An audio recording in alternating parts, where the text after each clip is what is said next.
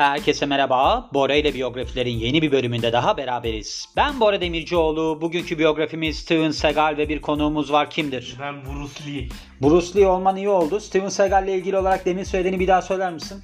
Steven Seagal'i seviyordum da biyografisini okuyunca evden tiksindim ha. Zaten şeyin böyle bir Marlon Brando'nun sözü vardı. Şöyle derdi. Hollywood'da izlediğiniz ve çok sevdiğiniz insanların çoğu gerçek hayatta insan değildir diye. Yani bu adam filmlerinde dövdüğü adamlar gibiymiş. Evet gerçekten çok enteresan değil mi? Evet. Ben de okurken işte kadın kaçırmalar, kadın ticareti bilmem nesi onları okudun mu? Okudum bir sürü. Şantaj yapma kadınla. Ha. İnanılmaz şeylerden bahsediyor. Muhtemelen de doğru olduğunu düşündüm ben. Bilmiyorum ha. Ama şu da var. Aynı zamanda da bir şerif yardımcısı gibi bir şey var değil mi bunun? Bir tane hatta programı vardı. Polislere polislere eğitim veriyordu, bir şeyler yapıyordu. O adamın Aikido zaten şeyi var.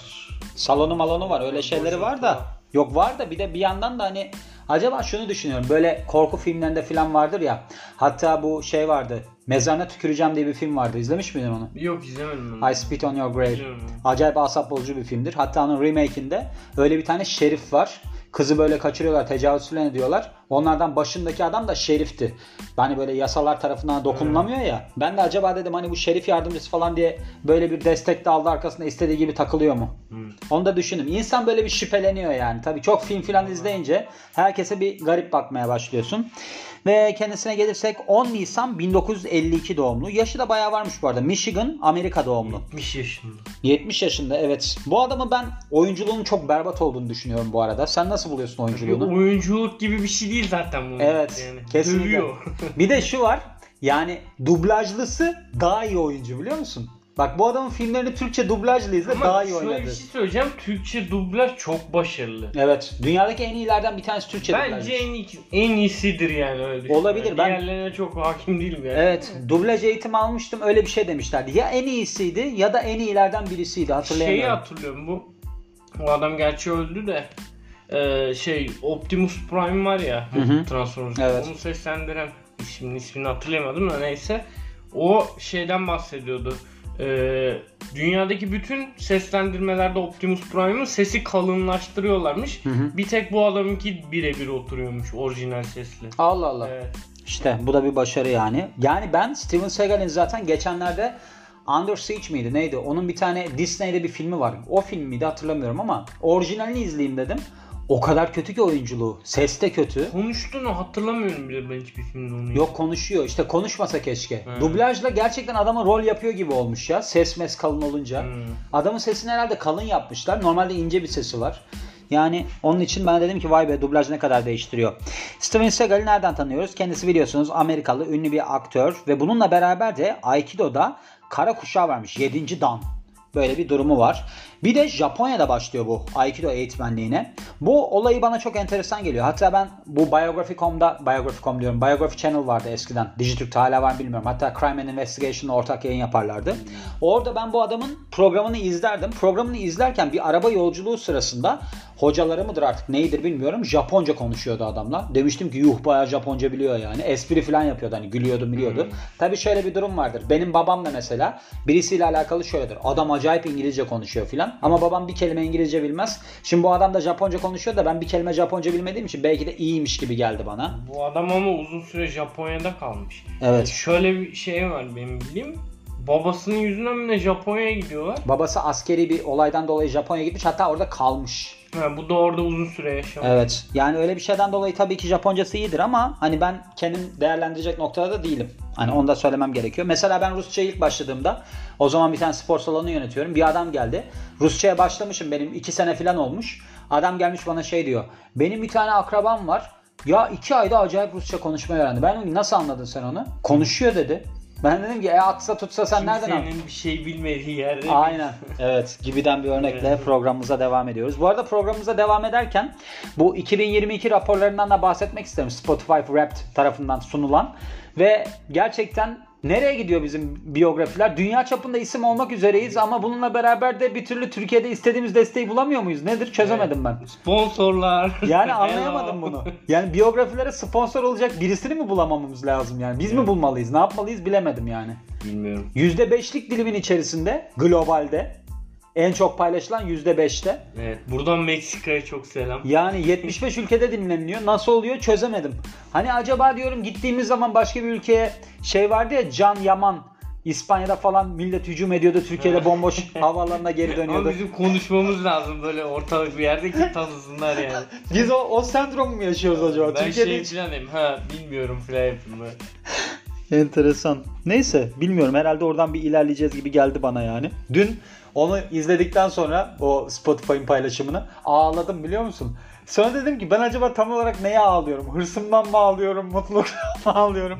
Çünkü mutluluktan ağladığın zaman sağ gözünden ilk Böyle önce akarmış. Telefonu kırmış. İlk önce sağ gözünden akarmış. Diğerinde de mutsuzluktan da sol gözünde. Onu saptayamadım. Hangi gözümden başladı Hadi diye. ya. Evet. Öyle bir durum varmış. Bir de Bovu diye bir TV diye bir başka bir hesap açtım. Orada da böyle bilgiler paylaşıyorum. Hmm. Yani şu anda Instagram'da en çok paylaşım yapan insan olabilirim. Hayırlısı olsun diyelim. Ve kendisi demin de bahsettiğim gibi Aikido eğitmeni Japonya'da başlıyor. Ardından da Los Angeles, Kaliforniya'ya geçiş yapıyor. Neden? Çünkü kendisine bir rol teklif ediliyor. Above the Law filminde. Bu film böyle kolunu bacağını kesiyordu adamların. Çin mahallesinde savaşıyordu. O film mi?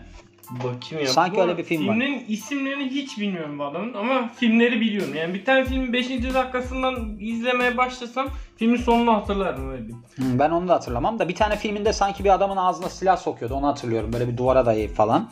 Neyse filmlerin arasında Under Siege, On Deadly Ground ve Under Siege 2 Dark Territory varmış. Ben bu ikincisi izlememiştim yani.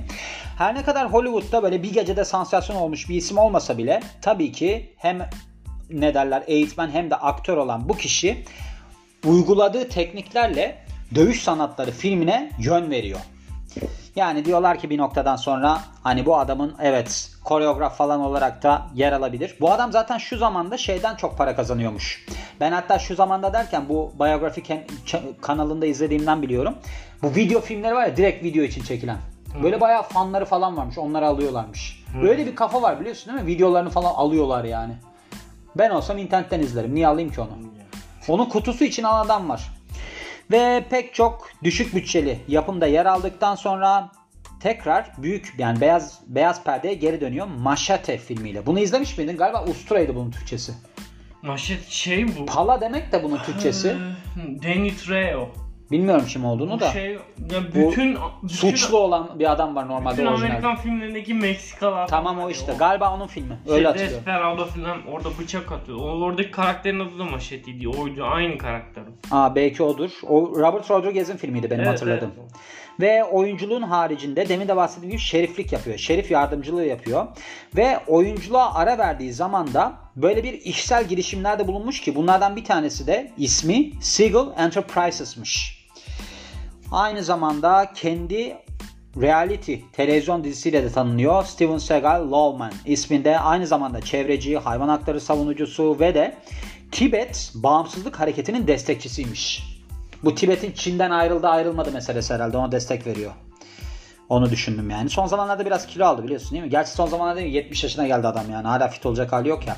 Yakışıklı bir adamdı ama geçmişliğin, geçmişinde. Şey, saçlar brillantini. Şimdi Evet. galiba saçı artık şey orijin gerçek saçı. Kısa, değil. evet. Yok yani o takma bir şey kafasında. Öyle mi? Yani çok garip duruyordu. Öyle mi? Bilmiyorum. Action Man saçı gibi ya. Öyle mi? Onu bilmiyorum da ben hep şeyi düşünmüşümdür. Mesela bir adam neden sürekli olarak aynı saç stilinde devam eder? Yani ben mesela bakıyorum, geçen seneki halime bakıyorum. Bu sene tamamen farklı ki benim saçım genelde 3 ile 5 arası, 2 ile 5 arası değişen bir saç. Ama ona rağmen bir sakalım oluyor, bir olmuyor filan. Ya bu adam mesela bütün filmlerinde uzun, arkadan toplu. Yani böyle bir şey var. Acaba dedim şimdi sen söyleyince aklıma peruk meruk olmasın bu takmıştır Peruk o onu. ya bence. Olabilir. Arkadan toplu peruk. Yani Trajedi. Belki buraya kadar saçı vardır. Yani Evet, Şey, sapık saçı. kadar. Şeydeki Robocop'taki sapık vardı ya bir tane. Yuvarlak Evet, gözü. evet, evet. Onun saçından evet. O zaman net olarak da bilinir Steven Frederick Segal ve eşlerine bakarsak bayağı bir evlenmiş kendisi. 1, 2, 3, 4 kez evleniyor. İyi. Şu anda da evli mi? Evet şu anda evli. Şu anda evli olduğu kişinin adı da Erdenetuya Batsuh diye birisiymiş. Doğru mu telaffuz ettim bilmiyorum ama boyu 1.93. ideal erkek boyunu 13 santimle ıskalıyor diyeceğim ama artık ıskalama kısmında geçmiş yani. Hani Canberk'in boyunda ideal erkek boyu alsaydık 16 santimle ıskalayacaktı ki Canberk'in boyunu biliyorsunuz yani komik bir şey. Rakam olarak söylersem şu anda gülerim diye söyleyemeyeceğim. Kusura Bu bakmayın. olaylar lazer metrede son nokta. Ee, Ölçümler başladı. Ve çocukluğuna internette bir metre hediye edeceğim. mesela. çocukluğuna geri dönüyoruz. Canberk lafımı bölme tatlım. Tamam. Bak burada ben çocukluğundan bahsetmeye Buyurun çalışıyorum. buyurun lütfen. Sen anne baban niye seni boyu kısa doğurmuş bilmem ne. Ben bunlarla uğraşamam şu anda. Bora ile biyografilerdeyiz. Sen git Benim boyum kısa değil bu arada. sen git şeye katıl. Bu Müge Anlı'ya falan. Orada ailenden nefret ettiğini söyle. Bir şeyler yap işte bilmiyorum. Ve anne babasına gelirsek annesi bir sağlık teknisyeniymiş. Babası ise lise öğretmeni. Ve baba tarafından Yahudi Rus orijine sahip. Anne tarafından da Alman, İngiliz ve de Hollandalı kökenine sahip. Bayağı bir karışık zaten bir kökeni vardı. Demin böyle bir sayfa vardı onu okumadım ben de. Ailesi Fullerton'a geçiş yapıyor orası neresi bilmiyorum. Orada da Buena Park Lisesi'ne gidiyor ki bu lisede neredeymiş? Buena Park'taymış. Oradan geliyor adı Yani. yani. Hani mesela Kadıköy Anadolu'da okumak nerede olduğunu anlıyoruz. Kadıköy. Evet. Ama bir şey diyeceğim. İstanbul'da böyle üniversiteler var. Hı. Semt adı ama o semtte değil. Aa, Tabii. onlar yeni nesildir. Ben bir Kadıköy Anadolu aklıma geldi. Mesela ben de Üsküdar Anadolu'ydum. Üsküdar o da Üsküdar'daydı mesela. Ben de öyle zannediyordum mesela işte bilmem ne üniversitesi diyor. O orada değil başka bir yerde. Allah Allah bilmiyorum. Bilemedim onu. Şöyleymiş ilginç bir durum var. The Wagon Wheel isminde bir restoranda çalışmaya başlıyor bulaşık yıkayıcısı olarak. Orada da bir aşçı var. Bu aşçı da Japon Shotokan karate ustası. Ve adam diyor ki senin ayakların falan diyor ne kadar hızlı ya diyor. Ben sana diyor böyle bir temellerini öğreteyim diyor karatenin. Karate de biliyorsun çıplak el demek. Biliyorsun değil mi? Hı, evet. Daha önceki bir biyografi bölümünde söylemiştim Sen oradan biliyorsun. Hiç de unutmamışsın bravo. Evet, Dikkatle dinliyorsun. gün bugündür karate çalışıyorum. Evde duvar yumrukluyorum sürekli. Çıplak el, çıplak el. Öyle Sezerciğin bir filmi vardı sen biliyor musun? Küçük ev mi? Bizim ev mi ne adı? Ha babası Evet. çalıştırıyor. Yarından tez yok. Kung fu derslerine baş. Aynen aynen. İnanılmaz. Bir de orada bir kardeş vardı o da böyle alkışlıyordu. Evet. Böyle yanda alkışlıyordu. Ardından da Harry Kiyoshi Isis- Isisaka'nın önderliğinde 1964 yılında Aikido dersleri almaya başlıyor. Bunu öğrenmeye başlıyor. Ve ergenlik zamanlarının sonlarına doğru babasıyla beraber Japonya'ya taşınıyorlar. Şöyle olmuş. Babası askeri sebepler dolayısıyla ülkeyi ziyaret etmiş. Demiş ki ben demiş bundan sonra dönmeyeceğim. Japonya güzel ben burada kalacağım filan demiş. Öyle bir şey ister miydi? Mesela baban seni Japonya'ya götürüp bir daha dönmeyelim dese. Bu saatten sonra Yok geçmişte küçüksün. Yok ya. 25 yaşında filanken mesela gittin. Hmm. Anladım. Kısa süre sonra da tutup mu götürüyor 25 yaş? bilmiyorum nasıl olduğunu ama gidiyorsun yani filmde. Her şeyin de detayını sorma. Bir şey de geçiştirmeyi öğren. Tamam. Teşekkür et devam Ama et. belki şimdi Beni de Japonya'ya gönderdiğin için teşekkür ederim de. önümüzdeki yıllarda ne bileyim GC dönüşteki gibi bir makine olursa hani. Evet. Değil mi? Böyle şeylerle mi yaşıyorsun? Evet hep bunun hayali. Değil mi? Ben de ışın makinesi, şey ışın makinesi, ışınlanma makinesini arıyorum. Evet. bulacağımı düşünüyorum. 7. Dan seviyesini alıyor. Kısa süre sonra Shihan Aikido'da nedir bu bilmiyorum. Bir sürü teknikten bahsediyor şu anda galiba. Ve de aslında bu Japonya'daki ilk yabancı kişi olmuş. Aikido dojosunda çalışan, ders veren. Yani böyle bir işleten. Dojo bu Aikido salonuna verilen isim değil mi? Evet. Yani öyle bir sahibi olmuş yabancı olarak. Kariyerine gelirsek Hollywood'a ilk geçişi The Challenge filmindeki dövüş sanatları koordinatörü olarak ki bu film 1982 yılında yayınlanıyor. Kenshin Aikido Osaka'daki buranın başı olduktan sonra Amerika'ya 1983 yılında geçiş yapıyor ve burada da Kuzey Hollywood'da bir Aikido dojosu açıyor. Aynı yıl bu dövüş sanatları koordinatörüydü ya Hı hı. yine o işi yapıyor. Bu sefer de Never Say Never Again filminde. 1988 yılında diyorlar ki bir tane film var elimizde. Adı da Above the Law. Yönetmeni de Andrew Davis. Sen burada yazarlık, böyle bir dövüş sanatlığı, koordinatörleri falan yapmak ister misin diyorlar. O da diyor ki tabii ki neden olmasın. Ve aynı zamanda da bir tane filmde yer alıyor. Pardon bu filmde yer alıyor. Nico Toscani karakteri olarak. Bu Above the Law filminde. İki sene sonra Hard to Kill ve Marked for Death filmlerinde yer almış. Bu Hard to Kill şeydi işte. Ağzına silah sokulan film bu muydu? Da böyle komada kalıyordu. uzun Aa evet evet evet. Saç, saçı Evet. sakalı uzuyordu. Hatta orada hemşire bir kadın vardı. He, işte aynen o. O yatarken böyle cinsel organına bakardı. Kalkman için çok sebep var filan derdi. Öyle mi? Evet. Hiç hatırlamıyorum. Ben de o sahnesini hatırlıyorum bir tek o filmin. Enteresan. Öyle bir sahnesi var ama bu arada. Ve popülerliği Under Siege filminde artıyor 1992 yılındaki. Burada da Casey Ryback karakterini canlandırıyor. İki sene sonra On Deadly Ground filminde yer alıyor ki burada da hem de yönetmenlik yapıyor. 1995 yılında Under Siege 2 Dark Territory filminde yer alıyor. Bu da Under Siege'in devamı niteliğinde bir film. Bu kendisinin ticari yönden en başarılı filmlerinden birisi oluyor. Sonraki sene de The Glimmer Man ve de Executive Decision filmlerinde başrol üstleniyor. Fire Down Below 97 yılındaki filmi. Burada da EPA ajanını oynamış. Bu EPA de bu çevre koruma bilmem ne ajanı değil mi? Onunla ilgili meselelere bakan işte. Burada şeyle savaşıyor. Böyle bir toksik atıkları işte şeyler vardır ya sanayiciler falan onlarla savaşıyor. Anladığım kadarıyla bu Cüneyt Arkın'ın öyle bir film vardı. Öğretmen Murat mıydı neydi? Hatırlıyor musun onu? Çocuk böyle toksiklerin içine giriyordu, ölüyordu, ölüyordu, bir şeyler oluyordu. evet evet. Öğretmen Çocuğu Murat'tı galiba. Kucağında taşıyordu evet. Onun herhalde Hollywood versiyonu bu. Bir de 30 sene sonra çekilmiş olabilir. Aynı zamanda bu film hiç gişede iş yapamıyor ve ilk defa böyle bir şey okudum bu kadar biyografide. Warner Bros. bu filmden sonra kontratını iptal etmiş Steven Seagal. hani demiş ki senden bir şey olacağı yok gelme bir daha bizim stüdyoya. Hollywood biliyorsun sert bir yer biliyorsun değil mi? Evet. Yani tutmazsan gerçekten bunalıma girebilir. Brittany Murphy'yi öyle bitirdiler işte. 8 milde oynayan kızı.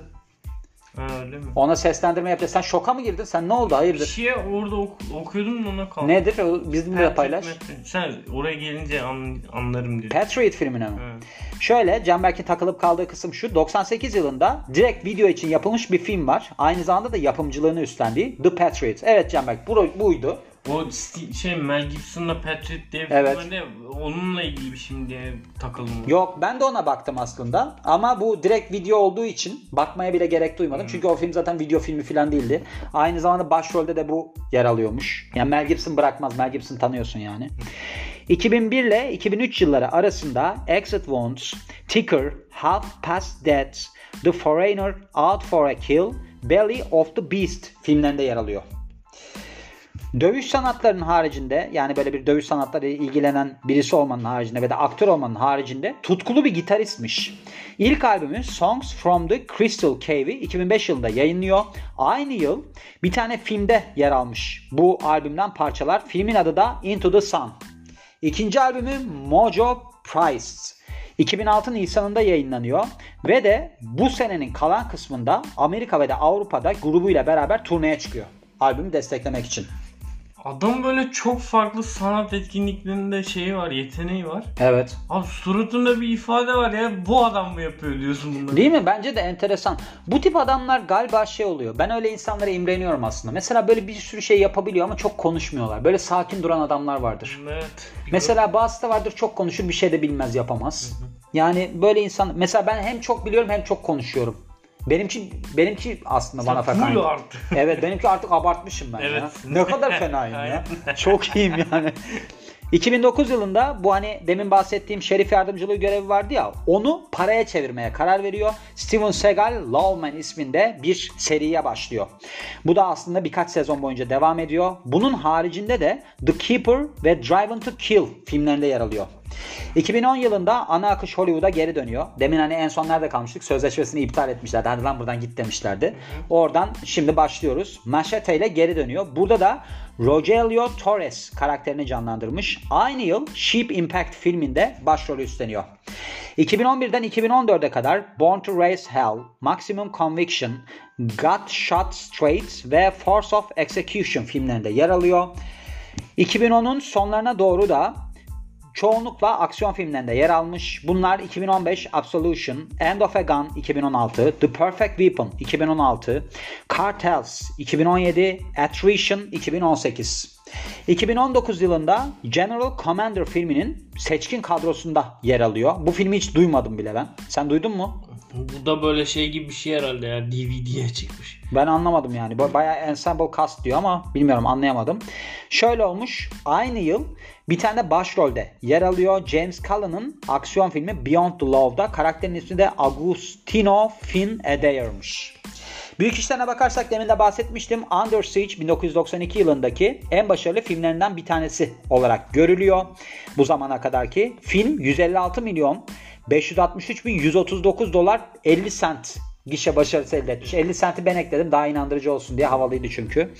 Ve bunun haricinde filmin devamı da çıkıyor. Under Siege 2 Dark Territory isminde. 2001 yılında bu film 100 Years, 100 Thrills yani 100 yıl 100 heyecan falan gibi bir listede yer alıyor. Yani böyle çok heyecanlı filmlerden falan filan. Ödüllerine başarılarına bakarsak PETA Humanitarian ödülünü almış. İnsanlık ödülünü almış 99 yılında. Yani böyle hayvanlarla ilgili ne kadar iyi bir insan ödülü almış. Kişisel yaşamına bakarsak Miyako Fujitani ile 1974 yılında evleniyor ve bu evlilikten iki tane çocukları dünyaya geliyor.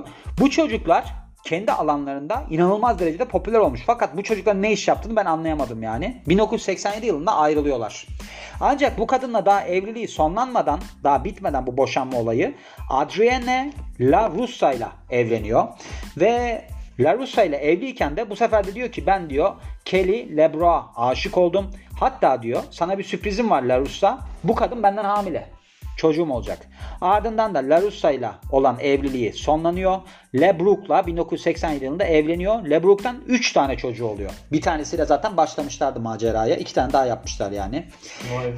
91 yılında Warner Bros'un bir çalışanı tarafından cinsel istismar sebebiyle suçlanıyor. Bana diyor tacizde bulundu diyor. 4 sene sonra da Cheryl Schumann isminde birisi kendisini işte ayrım ayrımcılık yaptığı herhalde bu discriminate, employment discrimination and sexual harassment olarak geçiyor. Yani ne derler buna? Ayrımcılık ve de cinsel istismarda bulunduğu gerekçesiyle dava etmiş. Cheryl Schumann isminde kişi. 1996 yılında LeBrook'tan ayrılıyor. Sebebi de bizim diyor onarılamaz farklılıklarımız var. Bu zaman zarfında da Arisa Wolf'la ilişkiye başlıyor ki buradan da Savannah isminde bir kız çocuğu oluyor. Adam şey gibi ya, donör gibi ya. Sürekli çocuğu oluyor, evleniyor, boşanıyor, bir şeyler oluyor. Hep bir macera, hep bir aksiyon. 2010 yılında bu adama karşı, Steven Seagal'a karşı bir dava açılıyor ki sebebi şuymuş.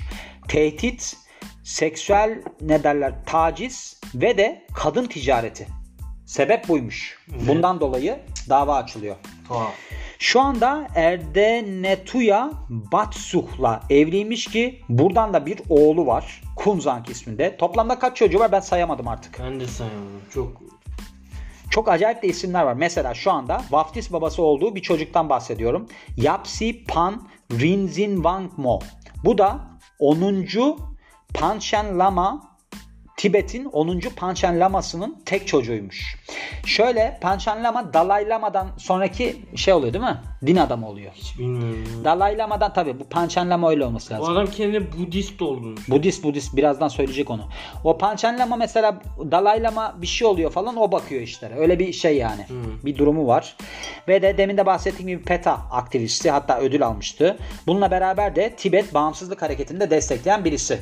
Budist, demin de Canberk'in söylediği gibi. Trivia, ıvır zıvır kısmına gelirsek bu ünlü Amerikalı aktör ve savaş sanatları ustasının bir şeyi varmış firması ve bu enerji içeceği üretiyormuş. İsmi de Lightning Bolt ve de Aftershave serisi varmış. Sen of Action isminde. Steven Seagal filmlerine gelirsek Under Siege 92, Above the Law 88, Hard to Kill 90, Executive Decision 96, Marked for Death 90, Out for Justice 91, Machete 2010, Under Siege 2 2, Dark Territory 95, Exit Wounds 2001 ve The Glimmer Man 96. Gördüğünüz gibi böyle de bir dövüş sanatları ustasının biyografisiydi. Kah güldük, kah üzüldük, kah düşündük, kah nefret ettik, kah sevindik, kah imrendik. Değil mi? Adamın garip huyları var. Mesela şey Rus vatandaşlığı verilmiş. Öyle mi? Ama zaten kökenlerinden bir tanesi Rus diyor ya babası Putin tarafından. hayranı. Putin hayranı. Allah Allah. İlginç. Bilmiyorum ben anlam veremiyorum yani bazı şeylere de. Rusya'da ABD ülke- şey elçilik verilmiş adam yani şey. O-. Bir tane şey başlamış. Sen onu gördün mü? Bir belgesel dizisi başlamış bu TLC'de. Şey izlemiş miydin sen? Sosyal Ağ diye bir film vardı. David Fincher'ın. Facebook'un hikayesi. Evet. Orada hani Facebook'lu Mark Zuckerberg'in bir ikizlerden bir şey çalıyordu. Hani projeyi bizden çaldı dedikleri bir ikizler Evet. vardı. O ikizlere oynayan adam. Adı neydi o adamın? Unuttum şimdi adını. O adam yamyammış.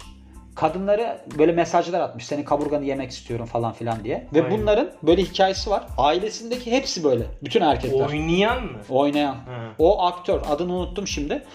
Böyle acayip bir hikaye. Yani böyle insanlar mesela çok yerde alabiliyor. Yani, Allah Allah. Evet. Çok acayip belgesel. Kadınları dövmüş. Böyle hatta şey var. Ekstra bir tane hesabı var. Instagram'da kendi adı değil. Bir tane 1.4 milyon takipçili olan hesabı var. hı. Bir de başka var. O başka hesabını da gizli güya ama bayağı kendini gösteriyor. Böyle bir sahnede mesela evini dolaştırıyor. Evini dolaştırırken yatağın üstünde böyle kadını bağlamış. Kadın böyle dört ayak üstünde duruyor. Öyle geçiyor arkadan böyle adam. Allah Allah. Ha, öyle çok Vay. normalmiş gibi. Çok acayip. Adamın adını unuttum ama tam bir psikopatmış yani. Hani böyle insanlar yerde bulabiliyor. Hiçbir şeyde olmaya da biliyor. Mesela onunla ilgili de şu anda belgeseli var. Açılmış bir dava yokmuş. Enteresan. Onun için çok da şaşırmıyorum yani diyorum ve söylemek istediğim bir şey varsa söyle. İstemediğin bir şey yoksa Susayım. cümleyi de toparlayamadım zaten. Ben Can Berk Tuncer dinlediğiniz için teşekkürler. Ben de kapanışımı yapayım. Ben Bora Demircioğlu. Biz dinlediğiniz için çok teşekkür ederiz. Yeni bir biyografide görüşmek üzere. Hoşçakalın.